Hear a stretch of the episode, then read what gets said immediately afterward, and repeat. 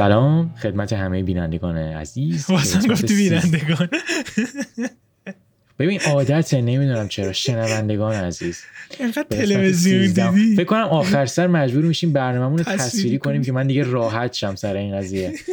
خب خوش اومدین به همه، خوش اومدین بیننده آقا سوتی دادم، ببخشید همون شنوندگان عزیز، اصلا اشتباه کردم. خوش اومدین به قسمت 13 پاپ کورن تاک. من آرنا آذر و در اون سمت دنیا منم حمید رضا نیکوفر. یا توییترامونم بگیم، باز هر سری ملت میام میگن تو توییتر، تو شبکه‌های اجتماعی چجوری پیداتون کنی. من تو توییتر من دو تا فارسی هستم، انگلیسی هستم، ولی فارسی رو فعلا میگم. اینجا @ حمید نیکوفر، نیکوفرم با دابل او هستش. و منم خب دو توییتر فارسی و انگلیسی دارم و یک توییتر فارسی ما استفاده میکنم برای همین کارا و @ آرنا آذر _FA. FA همون مخفف فارسیه. بسیار عالی. آقا این قسمت مثل همیشه اولی کم خبر میخونیم، بعد میریم ریویو میکنیم فیلم هایی که این هفته رو دیدیم بدون اسپویل، و در آخر هم گیمی که شروع کردیم هفته پیش، این که هر هفته میایم یه چیزی رو انتخاب میکنیم، یه موضوعی رو، یه سابجکتی انتخاب میکنیم و میگیم که مثلا مورد علاقه‌مون توی اون موضوع چی هستش. مثلا هفته پیش چیز بود، هفته پیش فیلم هایی که در مورد ویروس های مرگبار بودن بود. این هفته آرنو پیشنهاد دادش که در مورد ماشین های مورد علاقه‌مون توی فیلم هایی که دیدیم صحبت کنیم، که آخر برنامه اونم میرسیم. بریم سراغ اخبار.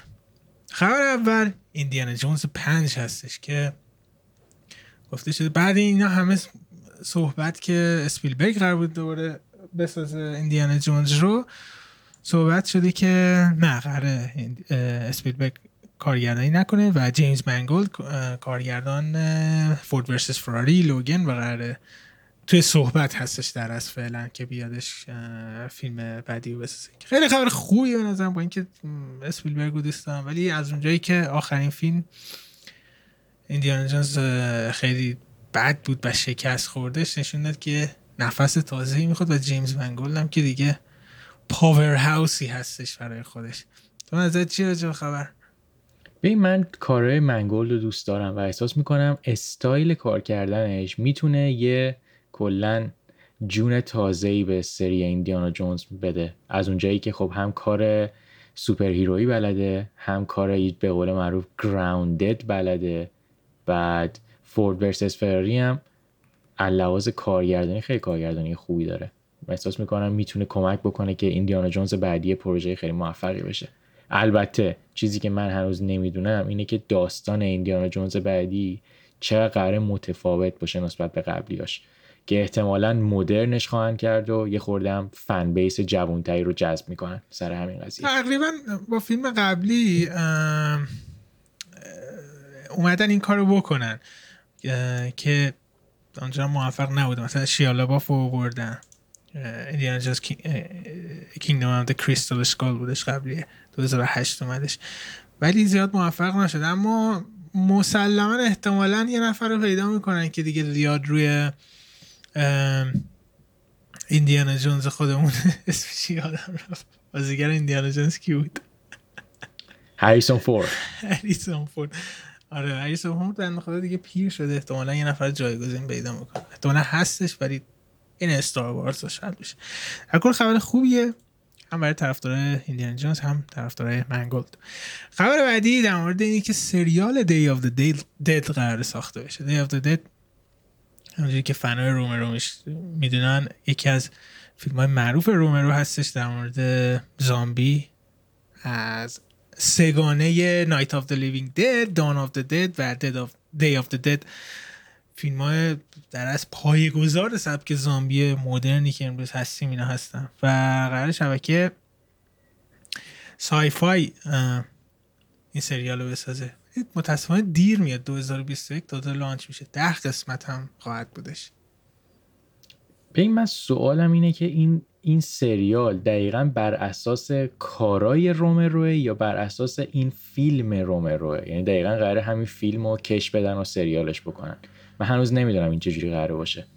آره، مثل اینکه قراره یه برداشتی جدید و سریالی از Day of the Dead باشه که در اصل Day of the Dead توی 24 ساعت اتفاق میافتاد. این نمیدونم حالا مثلا چی جوری خواهد بودش و جذاب. رومرو همیشه فیلم‌های جذابی داشت. این که رومرو پدر ژانر زامبیه به نظر من. آره و رومرو اولین کسی هم اومد بودش که اومد یه جورایی یه سابتکس اجتماعی نسبت به قضیه دادش و گفتش که اوکی این زامبیایی که ما میگیم در اصل آدم‌هایی هستن که وارد مثلا کلیشه و روزمرگی شدن، که یه جورایی وارد فیلم‌های دیگه شد. اون ریبوت زک اسنایدر بگیم و شان آف د دد بگیم، واکینگ دد امروز خودمون بگیم. آره، خبر بعدی خبر اینی که فیلم ایرانی There is no evil جایزه بهترین فارسیش فیلم میشه شیطان وجود ندارد. نمیدونم فارسی رسمی این تایتل رسمیه فارسیشه. تایتل رسمیشه نمیدونستم. آره که از چی رسولوف بودش؟ محمد رسولوف. آره فیلم جدید محمد رسولوف هست که توی جشنواره برلین بهترین جایزه گلدن بیر رو بردش و خیلی سرصدام به پا کرده. یه نکته ای که هستش این که جشنواره برلین یکی از منفورترین جشنواره‌ها برای من هستش، چون واقعا هر فیلمی که هر سری میبینم توی این جشنواره شرکت کرده رو میبینم اصلا فیلم خوبی نیست و بگیم 3 تا فیلم ایرانی تا به حال این جشنواره رو توی این جشنواره بهترین فیلم رو بردن. یکی جدای اصغر فرهادی بوده، یکی فیلم تاکسی بودش اسمش از جعفر پناهی، و این یکی فیلم جدید که این دو فیلم آخری کاملا مطمئنم به دلایل سیاسی جایزه رو بردن، به خاطر اینکه این دو فیلمساز ممنوع هست فیلمسازیشون تو ایران و یه جوری سیکرت ساختن و فرستادن برای جشنواره. چون واقعا اون فیلم جعفر پناهی من دیدم یک آشغالی بیش نبود به نظر من و بهترین فیلم آورد. به نظر من تاثیر سیاسیشون خیلی غالب هست به تاثیر هنریشون، گرچه این فیلم من خودم تا موقعی که فیلم رو نبینم واقعا نمیتونم نظر بدم. من الان یه انگیزه خیلی زیادی دارم که این شیطان وجود نداره رو ببینم و واقعیتش هم اینه که من هیچ چیزی در مورد داستان این فیلم نمیدونم. یعنی من واقعا به صورت کامل نمیدونم که این فیلم در مورد چیه، که خب همین میتونه برای من جذاب باشه. بدون هیچ شناخت قبلی میخوام برم ببینمش. و جایزه این شیر طلایی رم باران رسولوف رفت گرفت به نمایندگی از پدرش. درست. بریم خبر بعدی که بازم در مورد جشنواره هستش و بازم در مورد یک فیلمسازی که کم سرصدا به پا کرده. جشنواره سیزر آواردز فرانسه، اجرای اسکار فرانسه هستش و برگزار شد و فیلم جدید رومن پولانسکی An Officer and a Spy که در اصل اولین پریمیرش رو، یعنی هم اولین بار که پخش شد هم شروع فصل جوایزش رو با جوکر شروع کردن توی جشنواره ونیز، که این فیلم تونست توی این جشنواره فرانسه چند تا جایزه ببره، از جمله بهترین کارگردانی که خیلی‌ها مشکل داشتن. 11 بار نامزد شده بوده به دلیل اینکه رومن پولانسکی توی آمریکا تحت تعقیب هستش به علت اینکه میگه تجاوز داشته، تجاوز جنسی داشته به ماینور زیر 18 سال و هنوز هم این پرونده در جریانه. و یه نفر بازیگر Portrait of a Lady on Fire وسط مراسم وقتی که پولانسکی جایزه رو میبره پا میشه ترک میکنه مراسم، سر صدای زیادی پا کرده. یه نکته‌ای که هستش این فیلم لعنتی من نمیدونم چرا نمیاد و دلیلش هم همین موضوع پولانسکی هستش، چون فیلم توی آمریکا پخش نشده و من چند تا اینترویو هم دیدم اینکه مثل اینکه پخش هم نمیشه، بخاطر اینکه مثلا آمریکایی‌ها گفتن که ما فیلم این آدم اصلا پخش نمی‌کنیم و یه جورایی اصلا غیر قابل دیدنم مگه اینکه تو فرانسه و ایتالیا باشه. این از این امیدوارم یه جوری به دست ما برسه. دو اینکه ول کنید بابا پولانسکی رو چی. ببین الان پولانسکی موقعی که فیلم میسازه با پشتیبانی کدوم کشور فیلم میسازه؟ فرانسه؟ یا به صورت کلا ایندیپندنت کار میکنه، خیلی مجزا و ایندیپندنت، ولی سرمایه گذارهای مختلف هستن دیگه. توی مثلا فصل جوایز مثلا این هم ونیس مثلا پخش میشه و میان حالا مثلا دیستریبیوت میکنن، حالا ساختش که از قبل سرمایه گذاری شده، برای پخشش هم میان سرمایه گذاری میکنن. ولی یکی از سرمایه گذارهای آمریکایی من دیده بودم که توی جشنواره کن گفته بودش که این فیلم رو ما سعی میکنیم، نمیدونیم واقعا چی کارش بکنیم، از لحاظ اخلاقی ابلیگیشنی وجود داره برای ما، ولی از طرفی میخوایم که فیلم‌های خوب رو پروموت کنیم. ولی بابا پولانسکی، من همیشه در زندگی این مرد به عنوان انسانی مقتدر برای من بوده. چرا؟ چون نمیدونم، حالا شاید تو پادکست قبلا هم اشاره کرده بودم که طرف خیلی سختی کشیده و همچنان داره فیلمسازی میکنه. از هولوکاست نجات پیدا کرده، مادر پدرش رو میکشن، پدرش رو فکرم جلوی چشش میکشن توی هولوکاست، توی لهستان، تو مشکلات لهستان. بعد از جنگ جهانی دوم شروع میکنه فیلمسازی کردن و یکی از پایونیرهای صنعت فیلمسازی لهستان بوده. بعد میره آمریکا، بعد فرقه منسون میان زن و بچهش رو سلاخی میکنن، بچهی که هنو به دنیا نیومده. و بعدش همون داستان تجاوز مطرح میشه که توی بعد از ونیس من دیدم که خودش صحبت کرده بود که اینا همه انگایی هست که من زدن، چون این فیلم هم مثل این که در مورد این موضوعات صحبت میکنه و گفته که امیدوارم یه دادگاهی که نسبت به یهودی ها، نسبت به لهستانی ها گراج نداشته باشه، یعنی تنفر نداشته باشه، روزی برگزار بشه که بتونیم این قضیه رو حلش کنیم. ولی در هر صورت آنچنان کیس قوی در موردش نیست که آیا پولانسکی این کاری کرده یا نه، اما متاسفانه گند زدن به فیلمسازی این آدم دیگه. من فکر کنم آخرین باری که پولانسکی تونست فیلمشو توی آمریکا راحت پخش بکنه پیانیست بود، نه؟ بعد از اون دیگه خیلی سختگیری و بیشتر شده بود نسبت به پولانسکی. نه، 2-3 تا فیلم قبل از اون بوده فکر میکنم. امسال سر این فیلم دیگه علال خصوص بعد از این موومنت میتو اینا برای افتاده، یعنی تا اون زمان زیاده همچنان گیر نبودن نسبت بهش. خب ما دستاس آمریکا نیومده دیگه. آره، بریم خبری که دوست داری. میدونم که این خبر خیلی برای تو جذاب خواهد بوده تا اونه. آره، اگه به من باشه که هر هفته در مورد زک اسنایدر و جاستیس لیگ من خبر دارم. زک اسنایدر همونجوری که بارها توی این پادکست هم صحبت کردیم که خودش هم میگه که جاستیس لیگ من فرق میکنه با اون جاستیس لیگی که اومده بیرون و اون جاستیس لیگ جاس بده بوده و من فیلم کامل خودم رو دارم، فقط وارنر باید مثلا اجازه بده بخش بشه اینا. و یک موومنت عظیمی هم افتاده به نام ریلیز دی اسنایدر کات که دارن درخواست میکنن که نسخه کات زک اسنایدر از جاستیس لیگ هم بیاد بیرون. اوکی، چند وقت پیشش زک اسنایدر اومدش گفتش که یه یعنی پوستر بزنید برای این فیلم، از فنها خواست. بعد گفتش به عنوان جایزه من یه خبر خفن میگم. پوستر زدن، خیلی پوسترهای باحالی بود، 4 تا پوستر انتخاب کردش و امروز گفتش که یه عکس فقط گذاشت که در اصل یه نه از این کلاکت‌های فیلم هستش که روی یکیشون نوشت، یه جورایی اینستراکشن داده به دستیارش که برای زک اسنایدر جاستیس لیگ مثلا این کارو بکنیم و اینا، که اگر روزی خواستیم بسازیم این قضیه ها رعایت بشه. و این خیلی دیگه سر صدا کرد دوباره توی کسایی که طرفدار موومنت ریلیز دی اسنایدر کات هستن که احتمالاً داره بازم سعی تلاش میکنه زک اسنایدر که فیلمو ریلیز بکنه. و ببین مگه اصلا این قضیه دست زک اسنایدره؟ این مگه اونرشیپ این کار مال DC یونیورس نیست؟ درسته. خب وقتی که اونا این اجازه رو ندن این کار هیچ وقت پخش نخواهد شد، درسته؟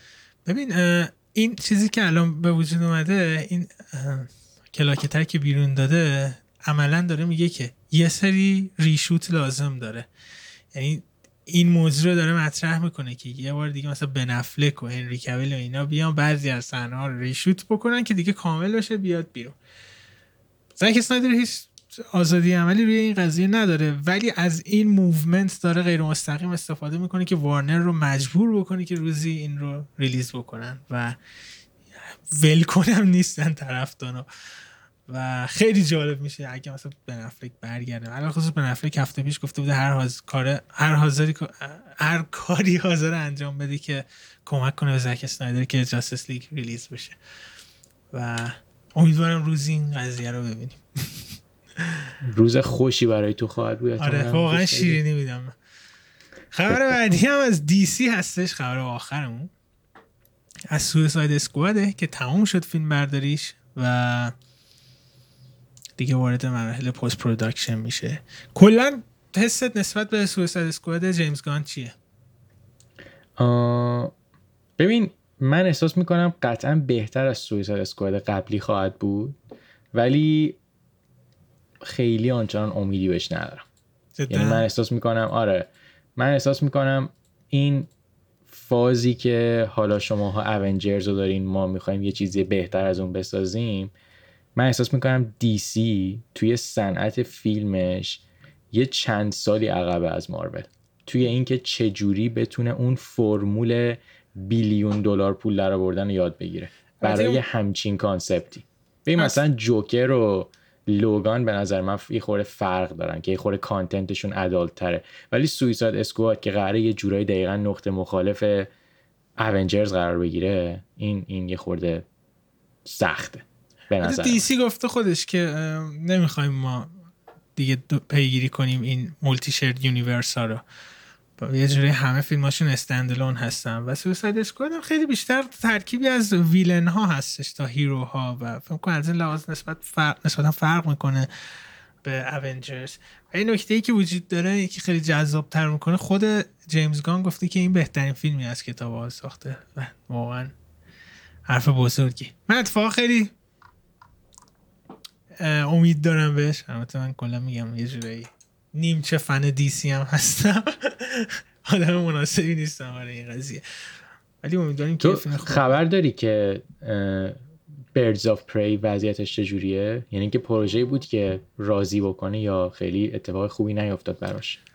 فیلم از لحاظ ریویو ها و بازخوردهای مردم خیلی خوب بودش، فروشش اونچنان خوب نبودش، فروشش به مرحله سوداوری رسیده ولی فروش بالا نبوده دیگه. یکی به دلیل اسمش بودش، یکی خیلی هم گفتن که کمپین من مثلا مارکتینگش هم اصلا خوب نبود. دقیقاً مارکتینگ خیلی بدی بوده، خیلی متمرکز شده بوده روی این که مثلا زنای قوی توی این فیلم هستن و اینا، در حالی که مثلا میگفتش که یه جورایی انگار مردها رو مثلا دور کردش نسبت به کانسپت فیلم. ولی کسایی که دیدن خیلی حال کردن فیلم با فیلم. اوکی، این هم از اخبار این هفته. این فیلم هایی که این هفته دیدیم، این هفته من ماشینگان برداشتم رگبار زدم هرچی فیلم. آره تو این هفته تلافی هفته پیش منو در آوردی. هفته پیش من کلی فیلم دیده بودم، این هفته تو جبران کردی. من این هفته بنا به دلایلی خیلی فیلم دیدم، 11 تا فیلم دیدم و دلیلش هم این بودش که یکی این که حالا ویروس کرونا اومده و بیرون نمیرفتم من، دو این که من از دوشنبه آنفلانزا شدید گرفتم، یه شکی هم به وجود آورده بود که نکنه مریضی رو گرفتیم و همش خونه بودم و مریض بودم، هیچ کاری هم نمیتونستم بکنم، چون فقط ولو بودم و اونجایی که تختم و تلویزیونم نزدیک و همه فقط داشتم فیلم میدیدن. از کلی فیلم دیدم، لیست کنم فیلمامو اینجا الان براتون. مستر جونز، ایویل دد 1، ایویل دد 2، آرمی آف دارکنس، زودیاک، اسنچ، شرلوک هومز 2، آلتد کاربن سیزن 2، وی اف دبلیو. کلا مثل که یه چرخی هم با سم ریمی زدی هم با گای ریچی. آره من برای هر کدومشون حالا بریم داستان دارم که چرا من این فیلمو دیدم. خب تو چی دیدی؟ خب من ایویل دد رو دیدم، قسمت یک همون سری ایویل دد کالت مووی این هفته ما بود، همونجوری که آره، میدونید ما هر هفته سعی داریم یه دونه کالت مووی باشه. آره خب من فیلم کلاسیکی که دیدم Throne of Blood ساخته آکیرا کوروساوا و فیلم مدرنی هم که دیدم، فیلم جدیدی که دیدم VFW بود و این سه تا فیلم بود که من این هفته تونستم ببینم. اوکی با VFW شروع کنیم چون میدونم که نظرم متفاوت خواهد. آره من VFW خیلی نظر جالبی خواهم داشت براش. ببین من الان نمیدونم، من الان یکی در برم سر کوبیدن فیلم یا یه اینترو کوچیکی بده. VFW فیلمیه که ژانرش اکشن هارره و داستان فیلم در مورد یه ماده مخدر جدیدی به نام هایپه که آدما رو یه خورده بیش از حد سمت زامبی شدن میبره. زامبی نیستن ولی عقلشون خیلی دیگه درست کار نمیکنه و از اونجا هم خیلی خشنتر و خیلی خونخوارتر میشن. در مورد یه باریه به نام همین VFW که کهنه سربازای آمریکایی اینو تأسیس کردن. بعد اتفاقاتیه که چجوری این کهنه سربازا درگیر یه مسائلی میشن که هم باید از جون خودشون محافظت بکنن، هم از جون یه دختری که بر اینا پناه میاره. این داستان کلی فیلمه. بعد من آمادم که رگباری این فیلمو بکوبم از خیلی جهاتهای مختلف، ولی تو میخوای اول یه چیزی بگو بعد من شروع کنیم با هم یه صحبت کردن. آره من که در مورد مود فیلم صحبت کنم، اینکه فیلم در مورد چند تا همونجوری که گفتم سرباز مثلا دوران ویتنام جنگ میکردم و همرزم بودن، توی بار جمع شدن. تولد یکیشون هست که در اصل صاحب بار هم هستش و شب میخوام برم بیرون. بعد یه دختره میاد توی بار اینا و یهویی کلی آدم خلافکار میان و شروع میکنن که مثلا کشتن اینا و اینکه دختره رو بگیرن و این کهنه سربازها شروع میکنن دفاع کردن از دختره توی این باره. و فیلم در اصل یه جوری شبیه به همچنان که اول برنامه از جورج رومرو صحبت کردیم، یه جوری شبیه فیلم های جورج رومرو میشه. عملا حساب کنید که یه سری آدم توی این خونه هستن، کلی زامبی دارن حمله میکنن و باید دفاع بکنن از اینجا.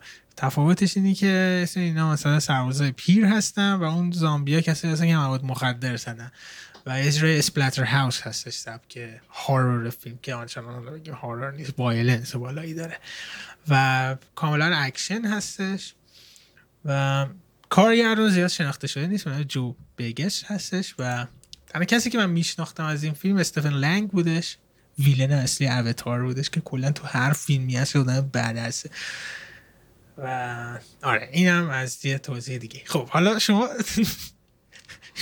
ببین من بگم مشکلاتم با این فیلم از کجا شروع میشه. همون سکانس اول فیلم یه سری توضیحات میده در مورد این ماده مخدر جدید که اسمش هایپه. خب این به اون اگه بخوای از نظر فیلم نامه نویسی نگاه بکنی، خب داره یه دونه ای رو میکاره که قراره بعدن برداشت بکنه. خب داره یه اطلاعاتی من میده. اینجوری داستان شروع میشه. توی کمتر از 10 دقیقه 4 تا سوژه دیگه هم وارد فیلم میکنه. یه سری اتفاقاتی در مورد کهنه سربازا، یه سری یه دختری که میخواد فرار بکنه، یه بار. اوکی، یعنی اینکه ما همین الان یه سری ایده رو وارد فیلم نامه کردیم. بعد این به جای اینکه فیلم نامه الان بره یکی از این سوژه ها رو انتخاب بکنه و خب بهش درست‌تر بپردازه، دوست داره ایده ها رو دور هم جمع بکنه و همه رو با هم بریزه تو قابلمه. این مشکل اصلی من با فیلم نمایی این مدلیه. از اونجا به نظر من این قضیه استارت قضیه است و بعد از اون شخصیت پردازی های خیلی بد، یعنی چیزایی که از قبل خیلی بد پردازش شدن و از اونجا هم برای منی که بینندم خیلی قابل پیش بینی ان. یعنی من موقعی که داشتم فیلمو میدیدم لحظه به لحظه میتونستم بگم که خب قراره بعدش این اتفاق بیفته، این کاراکتر قراره این اتفاق براش بیفته، این قراره اینجوری بشه، این قراره به این ربط داده بشه. یه عالمه کاراکتر، از اونجا فکر کنم از این مثلا 7-8 تا کاراکتر یک دونه شون هم درست بهش پردازش نمیشه. اینا به کنار، برمیگردیم سر قضیه اکشن فیلم. اکشن فیلم یکی از وزنهای سنگین فیلمه که خب موقعی که کسی قراره یه فیلم اکشن رو کارگردانی بکنه باید یه سری اصول خیلی مهم رو رعایت بکنه که این لحظات اکشن هم خیلی جذاب باشن، هم کلن حس اون چیزی که کارگردان بخواد و منتقل بکنن. این فیلم به ازای هر سکانس اکشنش من فکر کنم 40 یا 50 بار کات میخوره. کات خوردنش هدفش این بود که تنش رو بیشتر بکنه، ولی به نظر من نقطه ضعف کارگردانی این فیلمه یا حالا فیلم برداری این فیلمه که به جای اینکه یه خورده مینیمال بگیره قضیه رو، برد سمت کات کات کات کات کاتای پشت سر هم و کلا حس و حال رو عوض می‌کنه. یعنی من مثلا آخر سر میگفتم الان دلیل نداشت که اینقدر کات بزنه اینجا رو، چرا داره این کارو میکنه؟ شاید بی‌تجربگی دست اندرکاره این کار بوده یا خود خاصه کارگردانش بوده. این حرفا حالا بیایم جلوتر. یه نکته‌ای که من به شخص خیلی روش حساسم دیالوگای توی فیلمه. دیالوگای توی فیلم باید یه چیزی باشه که هم به ژانر اون فیلم بخوره، هم به داستان و شخصیت پردازی کمک بکنه. دیالوگایی که توی این فیلم استفاده شدن انقدر کلیشن که من فکر کنم 10,000 بار قبلا اینا رو شنیده بودم و دلم می‌خواست یه چیز جدید بشنوم که متاسفانه هیچ چیزی نشنیدم. یعنی من موقعی که این فیلمو تموم کردم برای من تجربه‌ای بود که نمونهشو خیلی زیاد دیده بودم، نمونه خیلی بهترش هم باز بیشتر از این دیده بودم و هیچ چیزی برای من نداشت که من بخوام این فیلمو به کسی توصیه بکنم. یعنی اگه قرار باشه در مورد ژانر اکشن هارر بخوام صحبت بکنم، قطعاً این تو لیست ساجستشن‌های من نخواهد بود. حالا توی خودم برعکس آرنا من خیلی با فیلم حال کردم و من یه نکته‌ای که دارم، من فکر می‌کنم که تو یه جورایی فیلمو اشتباه شاید برداشت کرده باشی. این فیلم عملاً یه که یه سری آدم یه جا ترپ شدن، یه آدم بدعسی هستن، بعد حالا با خشونت و صحنه اکشن بیننده رو سرگرم بکنیم. فیلم به جورایی خیلی شبیه به فیلم‌های اکشن دهه 80 مثلا نمی‌دونم دای هارد مثل همون کار رومرو یا فیلم‌های دیگه و نباید زیاد جدی بگیریش. چند تا مورد تو اشاره کردی، این که گفتی ایده زیاد داره، اتفاقا از اون فیلم خیلی ساده است. کلا اینا فقط توی بار هستن و میخوان نجات پیدا کنن از این مخمسه. بعد شخصیت‌های بعد اتفاقا زمانی که اینا نشستن اوایل فیلم دارن در مورد جنگ، در مورد گذشتهشون صحبت میکنن، با هم صحبت میکنن، من سریع گفتم که چقدر خوب گرفتم جمعه اینا رو و ارتباطشون رو با هم و فضاشون رو اینا رو درک کردم. یه جورایی مثلا سریع وابسته شدم به شخصیت‌ها. سر همین نگران بودم که مثلا امیدوارم که این نمیره، امیدوارم مثلا اون کاریش نشه، این زنده بمونه. اینا این قضیه برای من جالب بود. کات زدن زیاد اشاره کردی، اینو قبول دارم که بعضی وقتا دیگه خیلی مثلا زیاد رویت میکرد کارگرد. ببین مثلا ببین این چیزیه که خب من توی که فیلم اکشن زیاد نگاه میکنیم این توی بک‌گراند ذهنمون هستش. موقعی که قراره یه اکشن خیلی ساده، مثلا میگم یه مشت خوردن اتفاق بیفته، نیازی نیست که همین لحظه مشت و 5 تا کات بزنی. واسه چی باید این کار بکنی؟ دلیلش اینه که وقتی که این کار انجام میدن توی فیلم‌ها ساده تر میکنن، یعنی تو استپ با استپ میتونی قشنگ بذاری دوربینت و کارت انجام بدی. اونجایی که بازیگرای اینا مثلا نشونم بالا هستش و اکشن فیلمم زیاده، من حس کردم که نمیتونستن اینا مثلا جام ویک بیان بدون کاتیس اکشنی نشون بدن، خیلی مثلا سخت میشده براشون یا مثلا ریسک و تایمشون بالاتر میرفته. این قضیه بوده. یه چیزی هم در مورد دیالوگای کلیشه‌ای گفتی که این دیالوگا اتفاقا به نظر من با توجه به این که اگر این فیلمو یه حالت مثلا بگیم نوستالژیک، مثلا حالت رترو نگاه بکنیم، مثلا فاز نوار مانند داره، دقیقاً داره به دهه 80 نگاه می‌کنه. دیالوگای کلیشه‌ایش اتفاقا به نظر من خیلی باحال بودش. مثلا یه جایی یکیش اون اول فیلم گفتش که فکر کنم این بودش An Army of Dead Brains is still an army. اینو که گفتم یه فیلم خفن اکشن رو هستیم، دیالوگ کلیشه‌ای گفته، سوژه فیلم داغونه. اگه بخوایم بحث این منطق رو کنیم، من هنوز که از متوجه نمیشم چرا پلیس نمیومد این وسط، چی شد زنگ نزدن و چرا اصلا کلا پلیس نگه آقا اینجا ریولوشنی داره اتفاق میفته، پلیس میاد. من وسط فیلم که بودم، یعنی دقیقاً وسط فیلم، من گفتم که اگه این ژانرش کمدی هم به قضیه اضافه میکرد، من این فیلم رو اصلا جدی نمیگرفتم. ولی این فیلم خودش دلش میخواست که من این فیلمو جدی بگیرم. خب و وقتی که از من همچین انتظاری داری، ناخودآگاه نگاه و پرسپکتیو منم نسبت به اون اثر عوض میشه. بعد مثلا میگم شان آف د دد مال کارگردانش چیچی رایت بود، ادگار رایت. اونو من جدی نمیگیرم و لذت میبرم، ولی اینو از من خواست که آقا جون ما داریم در مورد یه سری کهنه سرباز صحبت میکنیم که اینا همشون زشت کشیدن و اینا. گفتم اوکی، پس از من انتظار داری که من به چشم یک دونه یه خورده فیلم جدی‌تر نگاه کنم. منم آمادم که اینو بگم. تو گول خوردی؟ نه، من فکر کنم گول نخوردم. من فکر کنم کارگردان دلش میخواست که من حالا از همه چی لذت ببرم، ولی متاسفانه تو همه زمینه‌ها شکست خورد. من از هیچ فیلم لذت نبردم. تو به فیلم چند میدی از 10؟ من فکر کنم پایین ترین نمره زندگیو میخوام. نه، تو این برنامه رو میخوام به این فیلم بدم. بگو. وی افتادی من 7/10 میدم. خیلی فیلم سرگرم کننده بود. من تا تهش دیدم واقعا لذت دارم. خیلی حال کردم. واقعا کسایی که اکشن دوستن از من میذارن فیلمو تخمه بخورن و حالش ببرن. من به فیلم میدم 2/10.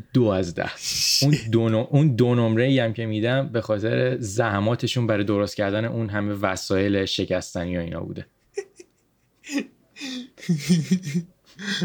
خرج اینا همه خونی که تو فیلم بودش کرده بودن. عالیه. اوکی، این از VFW که هیچ نقطه نظری تشابهی نداشتیم. سر ادیتینگش با هم یه خورده توافق کردیم دیگه در یه حد. اوکی، بریم یه فیلم دیگه. چه فیلمی بریم ببینیم؟ میخوای فیلمی که جفتمون دیدیم یکی دیگه، میخوای Evil Dead رو صحبت بکنیم؟ اوه Evil Dead یکی از عجیب ترین تجربه های زندگی من داشتم سر Evil Dead. بذار بگم سر چی بود Evil Dead. من حالم بد بودش، گلو درد داشتم، عطسه میکردم و ناگهان تبم گرفتم. بعد دیگه مطمئن بودم که کرونا گرفتم و دارم میمیرم تنها خونه و بارون داشت میومد و هفته پیش رکورد فکر کنم 60 سال بود. آره 60 سال تهران توی بارش زده شدش. یک هفته بارون میومد. همینجوری فضا سورئال بود و واقعا وقتی میخوابیدم چون تبم داشتم همش کابوس میدیدم. اصلا نمیتونستم کاری بکنم. بعد تنها راهی که میتونستم یکم آروم بشم گفتم فیلم ببینم. چه فیلمی دیدم؟ Evil Dead دیدم. انتخاب درستی کردیم. ببین اینقدر عجیب بود تجربه دیدن این فیلم کامل. حالا جالبش اینجاست که Evil Dead رو دیدم، اینقدر تجربه خوب بودش و سورئال بود برام، گفتم الان وقتش Evil Dead 2 رو ببینم. و این دوتا فیلم پشت سر هم که دیدم کاملا حس میکردم من توی فیلمم. یعنی دقیقاً حس میکردم دارم تجربه میکنم. یعنی خیلی خیلی عجیب بودش چون تبم داشتم توی یه یونیورس دیگه بودم و خیلی خیلی خیلی من لذت بردم از دوتا فیلم که البته بعدش هم روز بعدش آرمی آف دارکنس رو دیدم که فیلم سوم هستش که اسمش هم فرق میکنه. و حالا بخوایم در مورد Evil Dead صحبت بکنیم، یکی از کالت مووی های معروف هستش، ژانر هارور هستش. سال 1981 اومدش، توسط سم ریمی کارگردانی شده. سم ریمی شاید با سری فیلم های اسپایدرمن بشناسه، اسپایدرمن 1 و 2 و 3. و این فیلم در مورد 5 تا دوسته که میرن توی یه کلبه توی جنگل، اونجا مثلا خوش بگذرونن که یک شیطان عجیبی میادش و از یک کتاب قدیمی که اسپلشون اینا میخونن و شروع میکنه کشتن همشون. و این فیلم هم که گفتن سال 81 اومده. یه چند تا مورد ریز از اهمیت این فیلم هم بگم. این که سم ریمی وقتی که این فیلم رو ساخته 20 سالش بوده.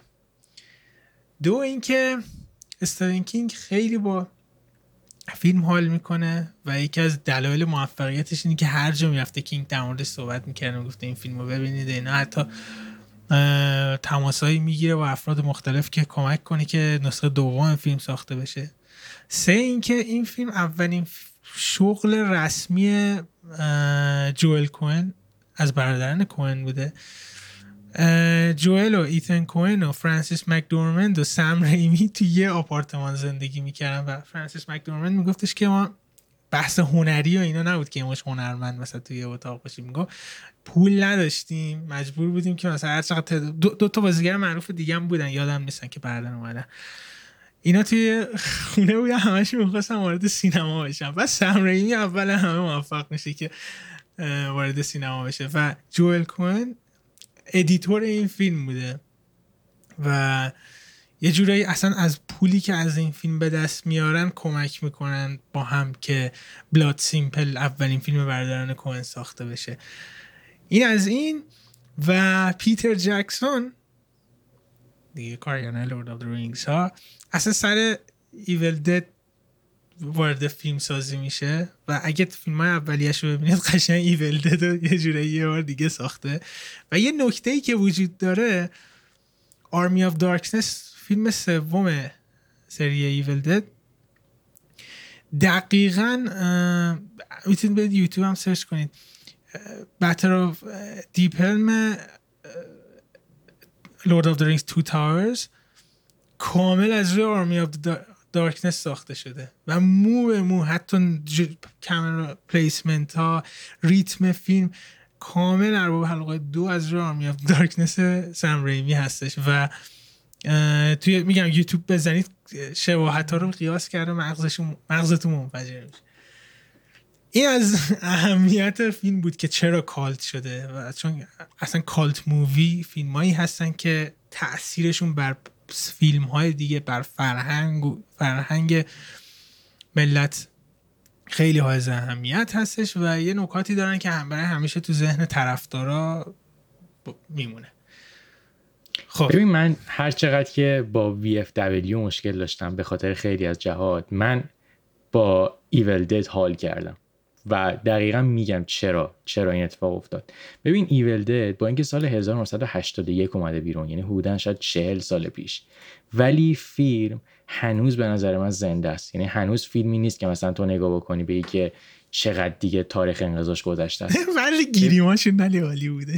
یعنی تاریخش کنه.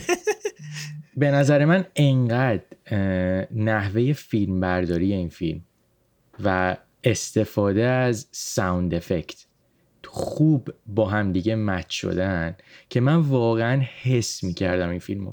فیلم ترسناک 40 سال پیش معمولا دیگه الان نباید چیزی باشه که آدمو بخواد تحت تاثیر قرار بده. ولی من واقعا به تمام معنای کامل من تحت تاثیر هنر ریمی قرار گرفتم و اون موقع اون خیلی جوون بوده. اون موقع این من نمیدونستم که برادران کوهن تاثیر داشتن توی قضیه ادیتینگ فیلم چقدر خوبه، چقدر صحنه ها و سکانس های فیلم خوب پشت هم قرار گرفتن که یه ریتم خیلی خوبی به هم به داستان داده، هم به اتفاقات ترسناک این فیلم. ببین دهه 80 میلادی دهه‌ایه که حالا به غیر از مسائل فیلم‌های سایفای ژانر ترسناک هم خیلی یهو مد شد دیگه توی هالیوود و کلا سینمای آمریکا و ایول دد قطعاً یکی از مهمترینای اون ژانره. من حالا اون سگانه، من دو قسمت بعدیشو ندیدم ولی انقدر با این قسمت اولش حال کردم که قطعاً دلم میخواد الان بشینم سیکوئل رو نگاه بکنم. به نظرم داستان فیلم خیلی ساده است و دقیقاً سادگی داستان کمک میکنه که تو بهترین قضیه رو درک بکنی. یه نکته‌ای که هستش اینی که در مورد یه سری تکنیک‌های دوربین گفتی که خیلی از تکنیک‌های نوعی که سم ریمی استفاده کرده بود توی این فیلم و خصوص ایول دد 2 کوهنا بعد توی فیلماشون تا هم آخرین فیلماشون هم استفاده میکنن و خیلی مثلا نو بودش.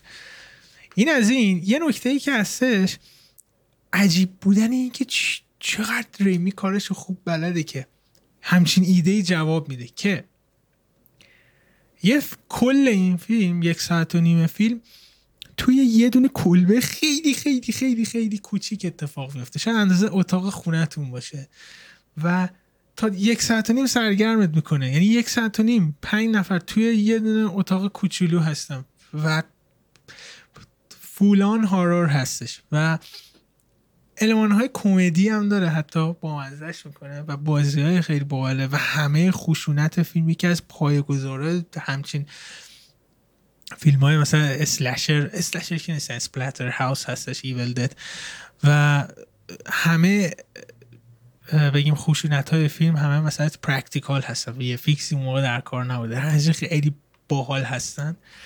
یه نکته‌ای که وجود داره این که اگه ایول دد دیدید، ایول دد مثل یک پریکوئل کوچولو میمونه برای ایول دد 2 که هم فیلم محبوب من از این سگانه است، هم این که فنای ایول دد همه بیشتر ایول دد 2 رو دوست دارن، چون ایول دد 2 یه نکته‌ای که در مورد این سگانه وجود داره که هر کدوم از این فیلم‌ها کلاً یه چیز جدیده. ایول دد 1 که تموم میشه، ایول دد 2 از انتهای 1 هستش ولی کامل میاد، میگه که انگار یه جورایی 2 مثلا 1 وجود نداشته 2 به وجود میادش و ایول دد 2 میادش کمدی رو دخیل میکنه باش. یعنی ایول دد 2 یه فیلم هارر کمدی هست و کمدی فیلم کاملا کمدی ها، یعنی بلند میخندید، انقدر خنده دار هستش. و 3 کامل کمدی میشه با یه نمه فانتزی. میگم حساب کنید Lord of the Rings 2 Towers کمدی باشه میشه Army of Darkness. که این جالبه که قضیه که Evil Dead کاملا جدیه، حالا یه کوچولو، حالا یه خیلی ماینر، یه سری چیزای طنز توش داره. اینی که حالا رفته سم ریمی تصمیم گرفت جدیت قضیه رو بیاره پایین، به کمدی بودن قضیه اضافه بکنه و جواب بده. این قضیه خیلی هنره ها. دقیقاً. و میگم من خیلی فیلم دیدم مثلا هورر و کمدی رو سعی کرده بودم با هم ترکیب کنم، معمولا جواب نمیده و معمولا جدا از هم هستم. مثلا میگم اوکی کمدی داشته باش، حالا هورر، حالا کمدی داشته باش. توی ایول دد 2 اسپویل نمی‌کنم، کامل این دوتا با هم ترکیبه و همزمان که داری میترسی داری میخندی. خیلی فرمول عجیبی بودش که کار کردش و من وقتی که سگانه رو دیدم گفتم چقدر دوست داشتم. و من ریمیک ایول دد هم دیده بودم که فکرم 2011 اینطورا بودش، ساخته شده بود که تهیه کنندش هم ریمی بود ولی کارگردان دیگه ساخته بود. اون ریمیک هم ریمیک خوبی بودش و گفتم که یه بار دیگه حتی جا داره برم این سگانه رو ببینم. بعد یادم اومد که سریال اش ورسس ایول دد داریم که خود سم ریمی داداشش کار کردن و 6 تا سیزن هم اومده و تموم شده و این هفته احتمالا شروع میکنم دیدن سریالش. تو الان که تقریبا تمام کارهای مهم سم ریمی رو دیدی، تو اسپایدرمناشو بیشتر دوست داری یا ایول دیداشو؟ ایول دداشو؟ نمیدونم. یه نکته که وجود داره این که اسپایدرمن خیلی وقت ندیدم، اتفاقا داشتم فکر میکردم برم سگانه رو یه بار دیگه ببینم، نمیدونم دقیقا. ولی ایول دد یه تأثیری که داشتش میگم نحوه دیدنش بودش. من تو تب کامل دیدم و مخصوصا ایول دد 2 کاملا یه چیز دیوانه کننده است، یه چیزی که میخندی، ترسناکه و هیچ منطقی درش وجود نداره. خیلی جذاب بودش برام در کار. این از کالت مووی این هفته هم بودش و پیشنهاد می‌کنم برو ایول دد 2 و آرمی آف دارکنس. آره برای من جذابه، احتمالاً این کارو بکنم. ایول دد 2 دیدی هم بگو که چقدر خندیدی. اوکی این از ایول دد ها بود، کالت مووی این هفتمون. بریم سراغ یه فیلمی که تو دیدی من ندیدم. من این هفته رفتم فیلم کلاسیک دیدم به نام Throne of Blood ساخته آکیرا کوروساوا. این فیلم سال 1957 بیرون میاد. قبل از اینکه بخوام فیلمو نقد بکنم یه نکته در مورد این فیلم بگم. این فیلم بعد از 7 سامورایی میاد بیرون، 7 سامورایی. 7 سامورایی کلا نقطه عطف آکیرا کوروساوا، یعنی که هر کسی هر وقت اسم کوروساوا بیاد احتمالاً اولین فیلمی که به یاد هر کسی میاد همین 7 ساموراییه. و خب این فیلم بعد از 7 سامورایی میاد و انتظارات از کوروساوا یه خورده متفاوت میشه دیگه، همه یه چیز فوق العاده میخوان. من به عنوان کسی که تا حالا این فیلمو ندیده بودم به معنای واقعی سورپرایز شدم، به خاطر اینکه کوروساوا رفت یه خورده سراغ تجربیاتی که قبلا اونقدری اکسپلورشون نکرده، اونقدری داخلشون نرفته بود. این فیلم خب طبق چیزی که خیلی قابل پیش بینی بود در مورد ژاپن فئوداله و داستان فیلم همونجوری که از اسم فیلم معلومه در مورد این تخت پادشاهیه که چجوری یه سری آدم، یه سری از کسایی که رده بالای ارتشن دوست دارن رو این تخت بشینن. من یه لحظه نیاز دارم پاز بکنم برم پکیج رو بگیرم بیام. آره داره میده از آمازون برایش پکیج رو برد. I'll be back. I'm back. از اونجایی که من نمیخوام داستان رو خیلی اسپویل بکنم، توی این فیلم، توی Throne of Blood، چیزی که به نظر من کوروساوا بیشتر رفته سمت پرداختن بهش، پرداختن به 1، 2 و 3، 4 شخصیت خیلی مهم داستانه و عمق بیشتری رو بهشون داده. معمولا کوروساوا خیلی دوست داره که یک جمعی رو در نظر بگیره و داستان رو توسط اونا روایت بکنه، که توی این فیلم بیشتر این شخصیت‌ها رو جدا کرده و خب بیشتر سراغ اونا رفته. این چیزی که توی همه کارهای کوروساوا همیشه خیلی قابل مشاهده شدنه، زیبایی فیلمبرداری فیلماشه. یعنی با اینکه فیلم‌ها همشون 50-60 سال ازشون گذشته، ولی سینماتوگرافی فیلم انقدر خوبه که واقعاً هر سکانس مثل یه صفحه نقاشی میمونه. انقدر همه چی درست، کامپوزیشن‌های قشنگ، فریم‌های خوب، همه اینا درست انتخاب شده. برای من خیلی جذاب بود که این قضیه چرا انقدر خوبه و فهمیدم که این فیلم، فیلمی که مال 50-60 سال پیشه، کارگردان هنری داشته، دقیقاً پوزیشن آرت دیرکتور داشته این فیلم.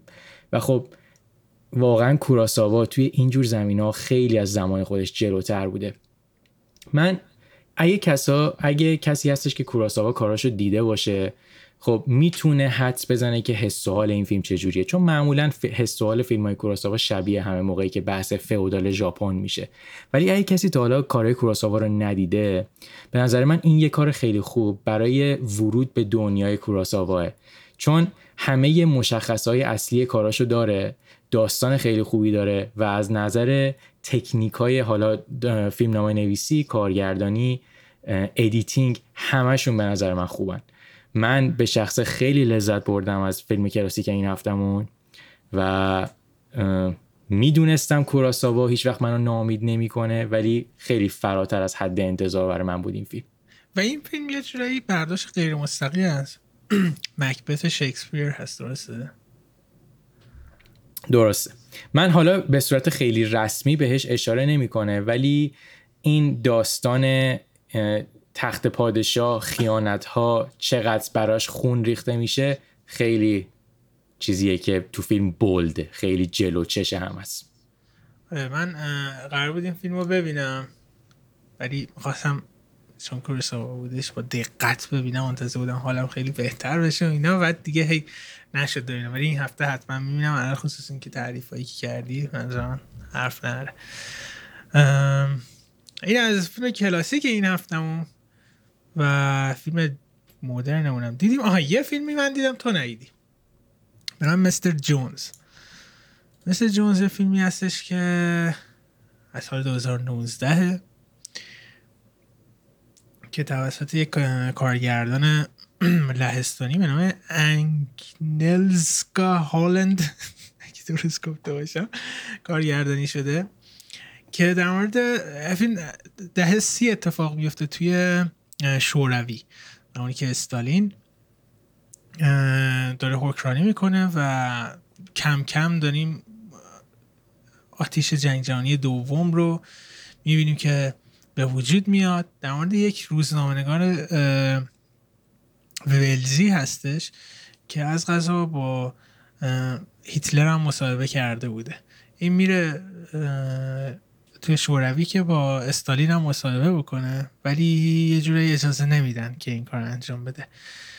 بس ته یه سری اتفاقاتی متوجه میشه که و هی هم داره بهشون میگه که هیتلر داره جنگ جهانی جدید آغاز میکنه و هیچ کسی جدی نمیگیردش و یه جوری متوجه میشه که استالین داره از اوکراین استفاده میکنه برای اینکه مثلا تغذیه کنه کل شوروی رو، هم واقعا از لحاظ سوختی که داره اوکراین، هم از لحاظ غذا اینا، و خود اوکراین داره نابود میشه و گرسنگی، مریضی اینا اومده و هیچ کس نمیدونه، اینا دارن مخفی نگهش میدارن. یه جورایی این سعی میکنه مستر جونز که وارد اوکراین بشه و یه ریپورتی از اونجا تهیه کنه. نکته جالبیه تو این فیلم وجود داره اینه که دوست مستر جونز جورج اورول هستش و خیلی از تأثیرات کارهای اورول رو متوجه میشیم که از ریپورت‌های این آدم بوده. علاوه خصوص که اگر اورول خونده باشه متوجه میشه خیلی در مورد گرسنگی صحبت میکنه و مسلماً خب بحث‌های سیاسی اورول هم مطرح هستش. این فیلم کارگردانش کسی هستش که این دارکنس رو ساخته بودش. این دارکنس فیلم لهستانیه که در مورد هولوکاست هستش که داشون میده که یه نفر کلی از مردم لهستان رو توی فاضلاب نگه داشته ته سالها و وقتی جنگ تمام بشه بالاخره مثلا میان بیرون و اینا. اون فیلم نامزد بهترین فیلم خارجی اسکار هم شده اون سالی که اومده بود. من خیلی اون فیلم رو دوست داشتم. نتیجه این سوژه فیلمم خیلی سوژه باحالی بودش. رفتم سراغ فیلم و فیلم واقعا فیلم خوبیه. اما هرچی من داشتم نگاه میکردم دیدم که خیلی سوژه فیلم بزرگ هستش و خیلی مهم هستش و به نظرم میشد بیش از این بهش پرداخته بشه و مدام داشتم فکر می‌کردم مثلا اگه اسپیلبرگ این فیلمو ساخته بود عجب فیلم خفنی میشدش. مثلا صحنه‌های وحشتناک و غم انگیزی که توی اوکراین می‌بینیم میتونست خیلی بیش از این تاثیرگذار باشه. و جالب اینجاست که این کارگردان خیلی توی این زمینه‌ها توی همون این دارکنسی که گفتم موفق بود، ولی نمیدونم اینجا حس می‌کنم که یکم مثلا آنچنان مثلا پیش نرفته و فیلم از لحاظ سیاسی واقعا پیشنهاد میکنم ببینید. خیلی در مورد شوروی، در مورد سیستم‌های دیکتاتوری صحبت میکنه و درس بزرگ تاریخی هم هستش. بازیگران خیلی خوب بودن. جیمز نورتون نقش اصلیه، ونسا کربی، پیتر سارسگارد اینا هستن توش و در کل فیلم خیلی باحالی بودش که میتونست خیلی خیلی خیلی موفق تر از این باشه. تو الان راضی بودی یا ناامید شدی از فیلم؟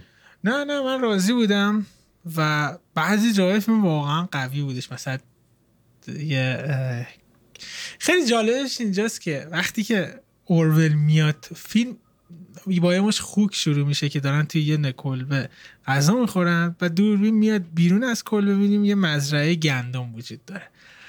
کاملا داره میگه که فیلم از انیمال فارم اورول داره ایده میگیره و مثلا یه جایی کاراکتر اصلی با یه دختره آشنا میشه توی شوروی و دارن راه میرن و دختره میگه که حواست باشه من تحت تعقیب هستم این مدت. بعد دوربین مثلا پایین داره اینا رو میگیره. آسمون روسیه هست که قرمزه و اون قرمزی قشنگ داره نشون میده که سوویت یونین داره بالا سرشون هست، یه نفرم داره تعقیبشون میکنه اینا آروم برن. خیلی تصمیم جالبی بوده، خیلی آرتیستیک هستش. فیلم خیلی قوی هستش ولی میگم انقدر سوژش جالب و جذاب بودش به نظرم میتونست تاثیرگذارتر از این هم باشه. در حالی که این فیلم خیلی موفق بوده، امتیازهای بالایی گرفته، جوایز زیادی هم تو خود لهستان و کشورهای دیگه گرفته. ببین من خیلی دوست دارم یه روزی، نمیدونم چقدر نمونه مشابه هست ولی خیلی دوست دارم یه روزی بشه که یه فیلمی یا یه اثر هنری تحت تاثیر جورج اورول به بهترین شکل ممکن ساخته بشه. حالا 1984 میخواد باشه یا میخواد یه انیمال فارم باشه، یه چیزی که من واقعا میگم به اندازه خوندن کتاب 1984 به من بچسبه. یه نکته جالبی که وجود داره 1984 قرار بودش که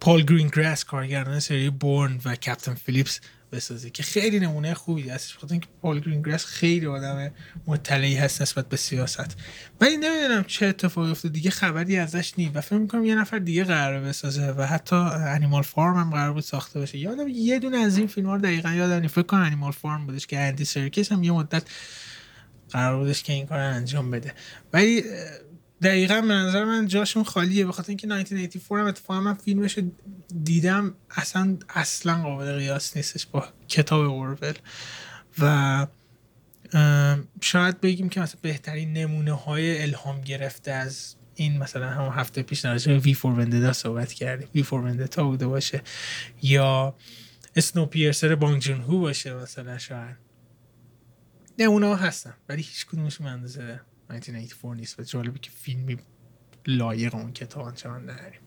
من این فیلم رو واقعا پیشنهاد میکنم، اگر که اتفاقا تو این سبک و سیاق دوست داشته باشید خیلی جالب هستش و خود اورول هم خیلی، نمیگم بازیگرش کیه اگه هری پاتر دیده باشید متوجه میشین کیه، خیلی جالبه. اوکی، این از این فیلم. چند تا فیلم میمونه که من دیدم. من فقط سریع رگباری بگم سر چی دیدم و یه کوچولو اشاره بکنیم و بریم تمامش کنیم. من زودیک رو دیدم به چند دلیل. به خاطر اینکه اون روزی که من زودیک رو دیدم سالگرد ریلیز شدن زودیک بودش، زودیک دیوید فینچر، سال 2007. در چنین ماهی دیوید فینچر شاهکار زودیک رو داد بیرون که خیلی برای من جالبه، چه فصل افتضاحی این فیلم اومده بیرون. البته یه جوری فیلم برای تابستون، یه جوری فصل خوبیه برای اینکه بفروشه دیگه، ولی مثلا فصل جوایز نبوده. و 3 ساعت فیلم در مورد یک قاتلی هستش که به قطعیت نمیتونن بگن. اوکی، این از این قضیه. جالبش اینجاست که در این هفته بازی This is the Zodiac Speaking تریلر ازش اومدش، بازی هستش در مورد زودیک که قراره بیادش و این که شنبه این هفته مستندی قراره پخش شه به نام The Most Dangerous Animal of All که از روی کتابی که چند سال پیش اومده ساخته شده. این مستند از شبکه FX پخش میشه، فکر کنم 5 قسمته، که این مستند در مورد این صحبت میکنه که یه نفر یه روزی دنبال پدرش بوده، نمیدونسته دقیقا پدرش کیه و همونجوری که داشته تحقیق میکرد پدرش کیه متوجه میشه پدرش زودیک بوده و یه سری دلایل و اینا میاره توی کتاب که میگه که 99.5% 99.8 که دی ان ایشون مچ بوده و خود زودیک دی ان ای پدرشون، دست خطشون شبیه ترین دست خط مثل اینکه بوده و اینا، یه سری دلایل هم میاره. کتاب خیلی کتاب پرفروشی بوده و خیلی سرساتو به پا کرده و شبکه FX قراره مینی داکیومنتری درست کنه 5 قسمتی در مورد این که بررسی میکنه که چجوری هستش. ببین موقعی که بحث زودیاک میشه برای من خیلی عجیبه که اونقدری در مورد فیلم زودیاک صحبت نمیکنن، یعنی حتی طرفدارای فینچر اگه بخوان مثلا تاپ 3 فیلماشون رو بگن معمولا زودیک رو تو اون تاپ 3 نمیذارن. اتفاقا حالا نمیدونم برعکس تو فکر میکنم. من فکر میکنم که 90% علل خصوص من خیلی داشتم ریویو این کتاب رو میخوندم که ببینم واقعا چقدر، چون من خیلی راجع به زودیک مثلا مستند دیدم. یه پادکست وجود داره توی، حالا هر جایی که پادکست گوش میدین تو همین کست باکس هم هستش به نام Summer of 69 که میاد اتفاقاتی که توی دهه 60 افتاده، قتل و اتفاق وحشتناک رو بررسی میکنه. یه قسمتش در مورد زودیک هست که به نظرم دیپ ترین. تو خودت مثلا زودیک جزء تاپ 3 کارهای فینچر برات؟ من فینچر رو واقعا نمیتونم ریت کنم. ببین مثلا من حرفم همین بود، یعنی مثلا موقعی که تو با یه دای هارد فن فینچر هم صحبت میکنی بهش بگو که 3 تا فیلم مورد علاقه فینچر چیه، فایت کلاب، 7، سوشال نتورک، قطعا توی این 3 تا میچرخه. یعنی خیلی کم پیش میاد که مثلا یه کسی 7 رو برداره زودیک رو بذاره جاش. نه من دیدم که جای مثلا سوشال نتورک زودیک رو بذارن. جدی؟ من واقعا تا حالا اون شخصا ندیدم.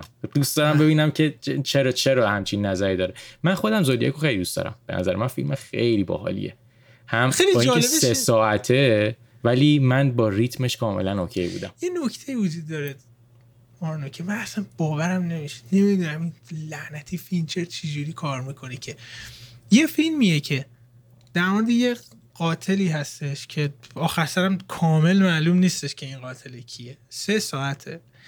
من این فیلمو شاید بالا 10 بار دیدم، مو به مو میدونم و هنوز که هنوز میبینم جذاب، هنوز که هنوز میبینم واقعا شبا از ترس یه جوری سخت میخوام و میگم حتی 100 تا مستند دیگه هم دیدم، اطلاعات بیش از این چیزی که فیلم داره میگه رو دارم، ولی لعنتی فینچر انقدر خوب کار میکنه که همیشه جذابه. اگه کسی زودیاک رو ندیده که واقعا خیلی عجیبه چنانچه فیلم رو ندیدید و دارید این پادکست گوش میدید و پیشنهاد میکنم که برید سراغش حتما ببینید. ببین سر همین زودیاک هم بود که مثلا رابرت داونی جونیور دیگه دلش نمیخواست با فینچر کار بکنه به خاطر جالبی بود که تو اشاره کردی. آره این کلا بازیگرا یه خورده باید صبور باشن اگه بخوام با فینچر کار بکنن، چون فینچر خودش پرفکشنیسته، تا یه چیزی از نظر خودش به حد عالی نرسه ول نمیکنه و خب بازیگرا یه سریاشون طاقت همچین فشاری رو ندارن دیگه. و سال 2007 چقدر VFX توی این فیلم استفاده شده. یکی از عجیب‌ترین و اسپوکی‌ترین سکانس‌های تاریخ سینما سکانسی هستش که اون تاکسی‌ها رو از بالا اوور تاپ می‌بینیم. عجیبه. اوکی این از زودیاک دیدم. بعد دیگه خیلی داون بودم چون ایول دد دیده بودم، زودیاک دیده بودم، واسه فیلم فان نمیدم و برگشتم به شراین همیشگی خودم اسنچ و اسنچ گایریچی دیدم و بازم ترکیدم از خنده، حرف نداره گایریچی. و بعدش گفتم که بچه حال داد بذار یه فیلمایی رو که کمتر دیدم از گایریچی ببینم و شرلوک هولمز رو مثلا من کمتر نسبتا دیده بودم. اصلا 1 و 2 رو دیدم و شرلوک هولمز هم فیلمای خوبه. خود شرلوک هولمز 2 خیلی فیلم خوبه و اسمارتیه. بعدش هم که یه سریال آلترد کاربن سیزن 2 اومدش، کسایی که دیده بودن از سیزن 1 رو بررسی کرده بودیم. سریال سایبرپانک هستش که این سریالی که پرخاشترین سریال‌های تاریخ هستش که سیزن 1ش اندازه بیش از 3 تا سیزن اول گیم آف ترونز خرجش بوده. سیزن 2 اومدش. سیزن 2 هم مثل قدیم همچنان وی اف ایکس ها فوق‌العاده، پروداکشن دیزاین عالی، آرت عالی، ولی یه نمه نظر من نسبتاً به سیزن 1 داون شده. سریال بازیگر سریال عوض شده بنا به داستان سریال که هر کسی میمیره ذهنش آپلود میشه، ذهنش یه جایی هستش که دوباره روی یه دونه بدن دیگه آپلود میشه و توی سیزن 2 انتونی مکی در از چیز بازیگر نقش اصلی هستش و یه نوع نظر من چارم کرکتر اومده پایین، بامزده بودنش یکم اومده پایین که دلیلش هم انتونی مکی نیست، به نظرم فیلم نامه هست. و یکی این که سیزن 1 خیلی دیتکتیو استوری جالبی بودش. کلا سایبرپانک هایی که حالا ما نسبتا با بلید رانر رو اینا میشناسیمشون خیلی الهام های زیادی گرفتن از سبک نوار های کلاسیک. 1 خیلی نوار باحالی بودش و به نظر من 2 یکم از دست داده اون بحث دیتکتیو بودنش رو. یه سوژه‌ای داره بررسی میکنه که نیمه دوم سیزن 1 مدام داشت در موردش بررسی میکرد و آنچنان تا الان. البته یه نکته بگم که من 2 قسمت دیدم از سیزن 2، یعنی فعلا نمیتونم نظر قطعی بدم ولی این 2 تا قسمت همچنان فوق‌العاده جذاب. ابر سایبرپانک میخواید سراغ این سریال برید ولی اگه 1 دیده باشین انقدر سورپرایزتون میکنه که 2 یکم سخت میشه کارش. فاصله سیزن 1 و 2 چقدر بوده؟ یعنی سیزن 1ش اومد، سیزن 2 بعد از چند وقت اومد؟ نزدیک هم بودن یا با فاصله‌شون دور بوده؟ نه چند سال زیاد بودش ولی دلیل این که من چند وقت پیش چیز کردم که سیزن 1 من تازه دیده بودم. آره دقیقش رو نمیدونم، فکر کنم 2018 سیزن 1 اومد، 2020 که الان هستیم سیزن 2 اومده. ولی سریال از نتفلیکس هستش و واقعا به کسی که سای فای دوست دارم پیشنهاد میکنم. این از این دیگه چیزی نمون. چقدر فیلم دیدیم. بریم وقتی گیم این هفته اون این که ماشین های مورد علاقمون از بالا هر فیلمی که دیدیم چی هستش. 3 تا رو اشاره میکنیم، یه دونش رو باید انتخاب کنیم اونو بهتریم. سومی تو چیه؟ سومی من یه فورد ثاندربرد سال 1966 که مال فیلم تلما اند لوئیسه ساخته ریدلی اسکات. اون فوردیه که تلما و لوئیس باش سفر میکنن. من اون ماشین رو حالا اون ماشین به نظر من یکی از ستونهای اصلی اون فیلمه و کاراکتر خیلی خوبی هم داره. اینکه به نظر من یه وزنه است قشنگ و اینی که چرا اون فورد رو انتخاب کردن، یه فورد که کلن استایلش خوره کلاسیکه میخوره دقیقاً به شخصیت تلما و لوئیس، به جفتشون. من خودمو خیلی دوست دارم و انتخاب سوم منه. تو انتخاب سوم چیه؟ انتخاب سوم من یه DMC هستش، دلورین از Back to the Future. کلن کسایی که فیلم های مثل دهه 80 سبک موسیقی بگیم سینت ویف، رترو ویف دوست داشته باشن میدونن که DMC، ماشین دلورین، یه جورایی سمبل این سبک هستش و چقدر هوشمندانه بوده توی وقت دو فیوچر ازش استفاده کردم به عنوان ماشین زمان. و همیشه کسایی که سگانه وقت دو فیوچر دیده باشن میدونن که همیشه خود این DMC نشان این هستش که با این قرار سفری داشته باشیم به زمان خیلی جذاب و اتفاق خیلی یونیکی بیفته. هم دیزاین این ماشین فوق‌العاده است، هم استفادهش به عنوان چیزی به عنوان ماشین زمان ازش استفاده میکنن جذاب هستش. هم مدام دنبال یه دونه مینیاتور کوچیک ازش هستم که Back to the Future نباشه، خود DMC باشه و پیدا نمیکنم. همشون Back to the Future هست. تاسفم. نه آخه فکر کنم DMC رو به خاطر Back to the Future هم میشناسن. یعنی اینکه سمبل اونه. حالا اوکی. یه نکته تو اشاره کردی، دقیقاً من وقتی که داشتم انتخاب میکردم گزینه‌هامو اولین نکته‌ای بودش که تو ذهنم بود همیشه مد نظر داشته باشم، اینکه خود این ماشینا شخصیت هستن. یعنی یه جورایی داستان بدون اینا غیر ممکنه و اینکه واقعاً انگار یه کاراکتر، انگار روح دارن و این ویژه‌شون میکنه تا صرفاً یه ماشین مثلا خیلی خوشگلی بخوایم دیده باشیم. اینا که نکته خوبی بود. انتخاب دوم تو چیه؟ انتخاب دوم من مال فیلم مد مکس فیوری رود، کامیونه که فیوریوسا میرونه. این فیلم ساخته جورج میلره و نمیدونم بگم این وزنه فیلمه یا خود فیوریوسا یا نصف فیوریوسا، ولی این کامیون حضورش توی فیلم از همون اول تا همون آخر فیلم یکی از اصول این فیلمه. اتفاقاتی که توی این کامیون میفته، اتفاقاتی که مربوط به این کامیونه و اینی که اینا با هم دیگه میرن توی صحرا، این کامیون چقدر نقش ایفا میکنه توی این قضیه. من این خیلی نزدیک بود که انتخاب اول من باشه، ولی خب من انتخاب اولم یه خورده فرق داره با این قضیه. تو مد مکس داری تو این قضیه؟ واریگ فیوریوس همونجوری که اشاره کردید انتخاب اول من هستش و دلایلی که گفتی درسته. پرسونالیتی که این ماشین داره خیلی مهمه. یکی این که کل این فیلم توی این ماشین اتفاق میفته، یعنی به قول تو فیوریوسا و این ماشین یکی هستن و خیلی چیزای یونیکی داره. یکی این که اون باری که داره حمل میکنه شیر داره حمل میکنه توی یه بیابون.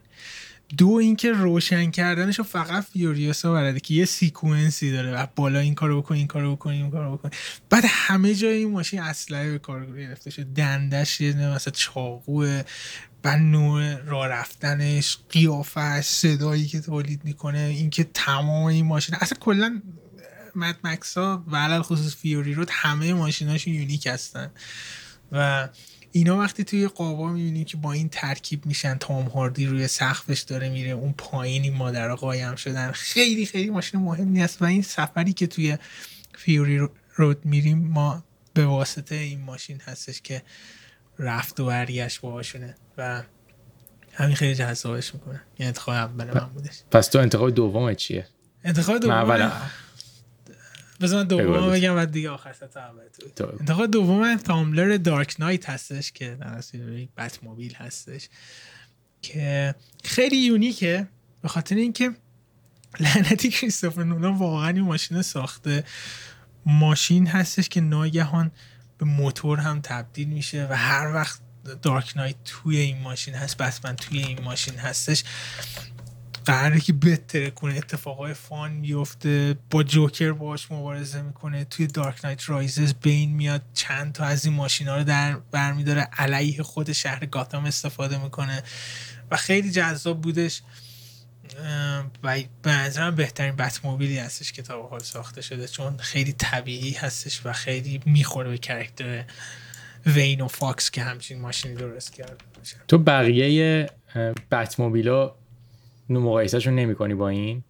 بتموبیل بتمن ورسوس سوپرمن خیلی بادست بود، الان خصوص اون چیس خفنی که توی اون سکانس اکشن داشتم و یه جوری الان خصوص که زک اسنایدر فوق‌العاده است. بتموبیل از توی یه دونه کشتی میترکونش، کشتی چوبی میاد بیرون و نشون میده که چقدر از لحاظ ویژوالی این آدم خفنه، ولی اونقدر توی اون فیلم بررسی نشده بود که توی سگانه حالا بگیم دارک نایت بررسی شده، از خیلی یونیک تر بوده. البته بعد بتمنای تیم برتون اینا که بتموبیلشون زمان چنان حالا به این نمیرسه. انتخاب اول تو چیه؟ انتخاب اول من، کسی منو بشناسه میدونه که انتخاب اول من چیه، چون خیلی در مورد این فیلم زیاد صحبت میکنم. انتخاب اول من تاکسی کب فیلم تاکسی درایوره. کلن این فیلم تاکسی درایور، حالا بغیر از این که من خیلی دوستش دارم، احساس میکنم اولین فیلمی بود که من موقعی که دیدم احساس کردم حضور یک شیء غیر از انسان داره توی کاراکتر دیولپمنت تاثیر میذاره. یعنی اون تاکسی که رابرت دنیرو توشه تاثیر مستقیم میذاره رو رفتار رابرت دنیرو، حالا جاهایی که با هم میرونن، موقعی که تنها، موقعی که مسافر سوار میکنه. به نظر من استفاده، حالا بحث اسم فیلم به کنار، ولی کلا استفاده این تاکسی و اون لحظاتی که دوربین توی تاکسیه، لحظاتی که رابرت دنیرو به تاکسی تکیه زده، کلن همشون داره یه قصه رو روایت میکنه. اینی که هم سرپناهشه، هم ستونیه که بهش میتونه تکیه بزنه و حالا تنهایی موقعی که داره میره عشقشو ببینه، همه این لحظات باز باهاشه. من کلن به نظر من استفاده این تاکسی درایور از تاکسی یه نمونه خیلی خوبیه که میتونه توی فیلم ها، توی اثرات هنری دیگه استفاده بشه برای اینکه به شی جون ببخشه. من خودم این انتخاب اول من بود. دقیقاً. و توی این فیلم تاکسی در اصل هستش که این کاراکتر رو توی شهر میچرخونه و اون مثلا به قول خودش کثیفی شهر رو بهش نشون میده و همونجوری که هی داره بیشتر و بیشتر تنها تر میشه، بیشتر و بیشتر داره کار میکنه و اینقدر مثلا دیگه از پول تاکسی اینقدر پول در آورده که دیگه نمیدونه با پولش چی کار بکنه و یه جورایی توی این فیلم هم خود شخصیت تراویس و تاکسی با هم دخیل میشن و یکی میشن و نشون میده که توی خیابون چه اتفاقی میفته اونجا اتفاق. و یه نکته ای الان به ذهنم داشت میرسید که خیلی جوکر شبیه تاکسی درایور بودش، خیلی باحال بود که جوکر هم یه ماشین اینجوری داشت. اینو بتموبیل.